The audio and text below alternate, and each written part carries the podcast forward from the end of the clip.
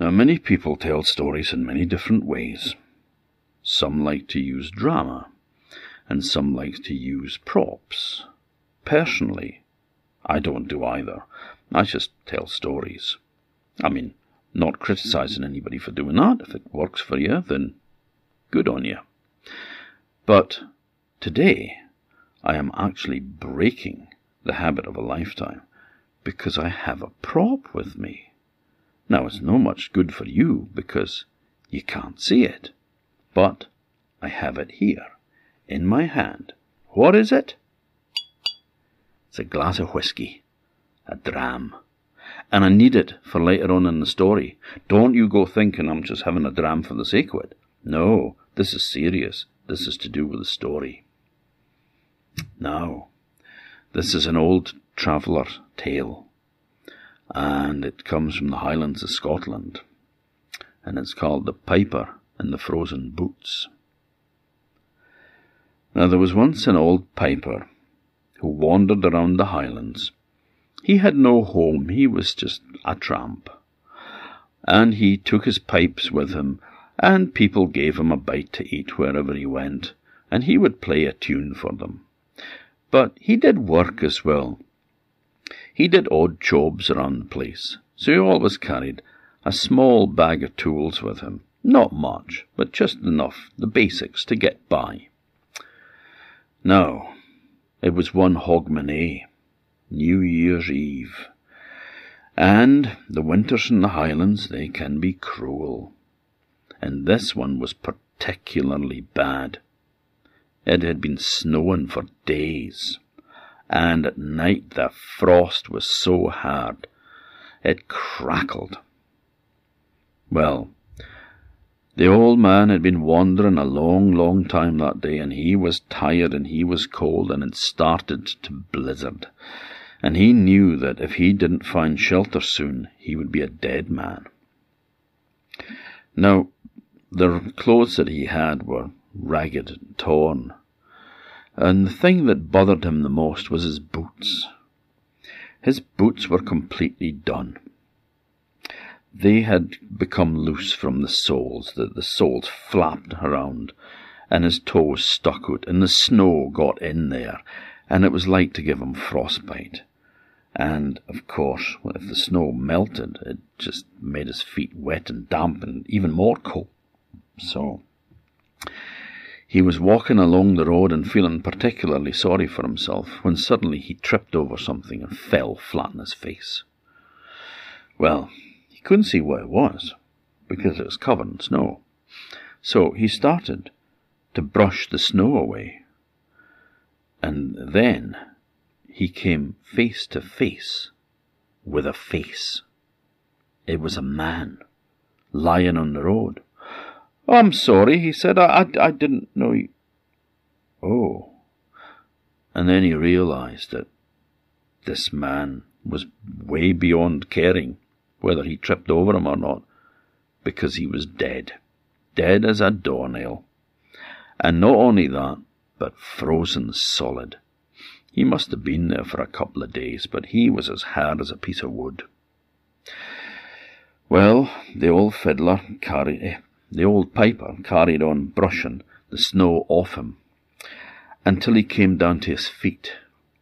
And there on his feet was a pair of brand new boots. And what was even better was they were exactly the right size for the old piper. Well, he was happy about that. He thought, well, I'm sorry, my man, but you won't be needing those boots. Know where you're going but I could certainly use them here, and I'm sure you wouldn't begrudge a poor old piper from the use of your boots. So he tried to untie the laces, but you know, it was difficult to untie them because they were frozen solid. And the leather of the boots as well was absolutely frozen solid. And he tried to take the boots off the dead man's feet, but he couldn't do it because they were frozen hard to the socks on the man's feet, and the socks were frozen to the man's feet.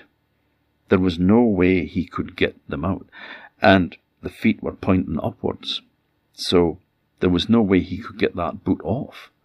Even if he managed to get the laces completely untied, he still couldn't get that boot off. It was frozen solid.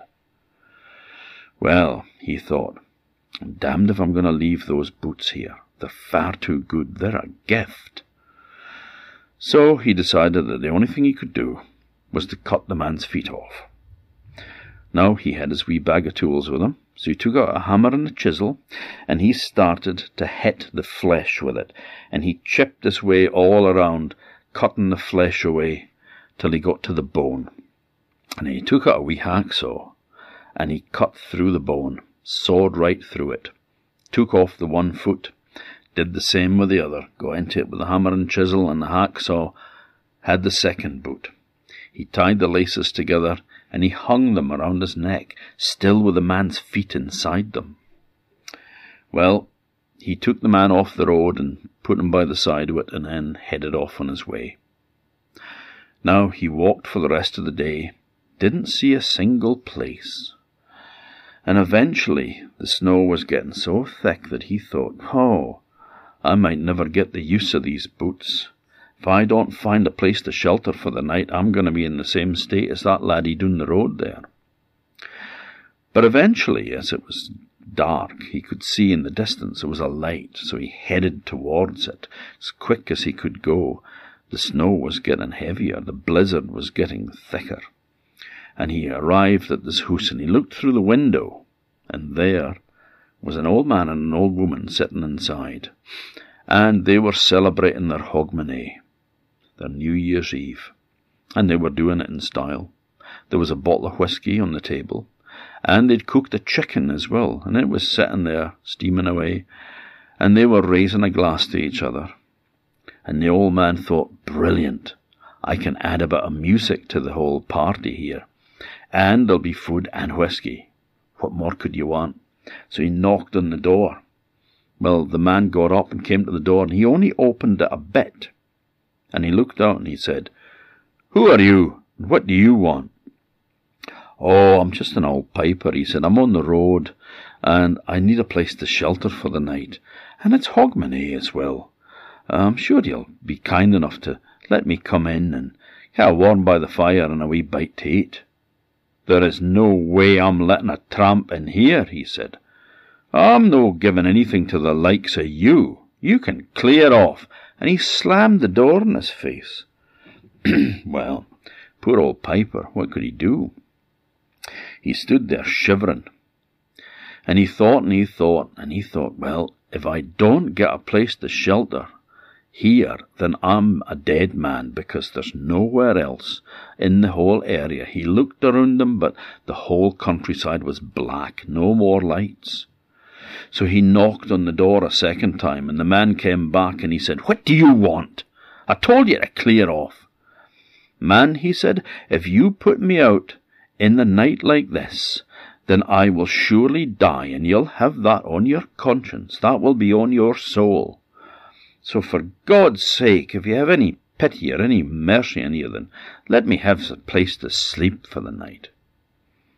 Well, the man looked at him and he said, Well, I suppose he could go and sleep in the byre with a coo.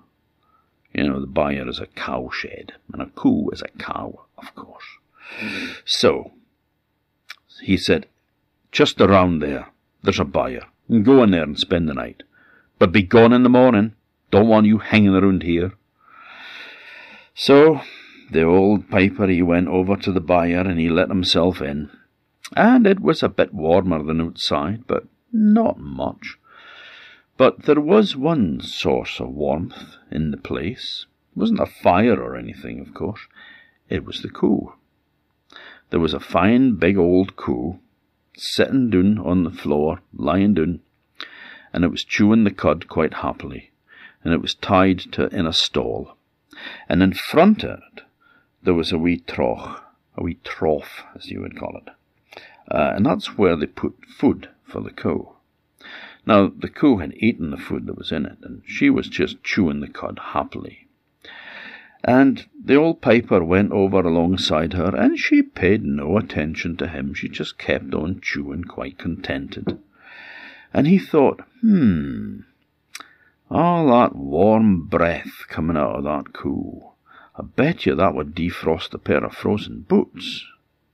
So he put the boots in the trough in front of the coo. And the coo carried on chewing the cud and carried on breathing away there. And the man, well, the old piper went into the stall next to him and he got himself some straw down and he got his blanket wrapped around him and he went off to sleep. Now he woke up early in the morning and he had a feeling that he had to get away from this place because he was not going to receive a good welcome the next morning. And it was still kind of dark. It hadn't, the dawn hadn't risen yet. But there was just enough light that the old guy could see that the boots looked a bit different. They weren't all kind of white and icy like they had been. So he went over to them and he picked them up, and sure enough, the leather was all supple. And he grabbed the feet and he pulled them out, and they came out no bother at all. They'd defrosted. And so the old piper was delighted. He tried on this new boots, and they fitted him perfectly just like they'd been made for him. Well, what to do with the feet? I mean, you know. Well, he thought, what's the best coffin you could give a foot than a boot? So he took the two feet and he put them in his old boots, his old raggedy, tattered boots with the soles flapping open. And he put the feet back in his boots and he tied up the laces and he set them in front of the coo. Well, then he had a voice. It was the woman of the house coming out. And he thought, oh, I'd better make myself scarce. So he hid himself where she couldn't see him, and it was still pretty dark. But she was going in there to get some milk for their breakfast porridge. And she came into the, the coo with her stool with her, and then she screamed. And she went, Oh my God, the coo's eating the piper! because there in front of the coo was just a pair of boots with a pair of feet in them. And she ran out screaming, and her husband came out. What's wrong with you? Oh, come and look at this. She said, Oh, God, it's terrible. And they went in the byre and they had a look, and there was the boots lying in front of the coo, with the feet still inside them. Oh, my God, you're right. The coo's eating the piper. oh, we'll get the blame for it, you know. Oh, we'll end up in jail or they'll deport us or something like that. Oh man, what can we do? Well, nobody knew the piper was here, said the old woman. Maybe we could bury the boots and just say nothing about it. Aye, said the man. Aye, that's what we'll do. That's what we'll do indeed. We'll bury the boots. Give them a decent burial. But the ground's frozen so hard, he said. Where can we bury them? Under the old tree in the garden, said the old woman. The ground under the tree is not as hard frozen as the rest of it. Right, we'll do that. So they picked up the boots rather gingerly, because it wasn't very nice, you know, a pair of feet in them and all that. But they headed out to the garden, to the tree, and they set the boots down on the ground, and then they went into the wee shed to get a pick and a spade to dig a hole because the ground was still kind of frozen, like I said, so they would have to use the pick to break it up. Well, the old fiddler followed them quietly outside, just out of sight, and it still wasn't properly light yet. So he took his pipes and he went and he hid behind that tree, and he watched them. They had no idea he was there, of course. but they thought the coo had eaten them. And so they dug a hole and they put the boots in it, and then they covered it over with earth, and then they covered over the disturbed earth with some snow so that you couldn't tell that anything had happened. And then they nodded their heads in satisfaction, smiled, and headed back up to the house. Well, the man had just got his hand on the door handle when the old piper set up a skirl on the pipes, and he started to play. And they went, Oh my God, it's the ghost of the piper. He's come back to haunt us. Well, they looked around and they could just see a shadowy figure of the piper standing there by the tree playing the pipes. And they were so scared they set off and they ran away down the road and they never came back. Well, the old piper laughed and he went into the house and he cut himself a big piece of chicken for his breakfast, and he poured himself out a good dram for his breakfast as well, because it was New Year's Day after all. So he stayed there for a while, and you know, they never came back, so he just took over the house, lived there, and he milked the coo, and he always took good care of her, because she had brought him all his luck. And the big thing is, the big difference, was that if anybody turned up at that house again, they would always be welcome in. And they would always be given a good bite to eat, and they would be poured a big dram of whisky. And what more could anybody wish for than that? And so, my prop is needed now as they say in the Highlands, slàinte. Ah. It might not kill COVID 19, but it's a damn sight better for you than disinfectant.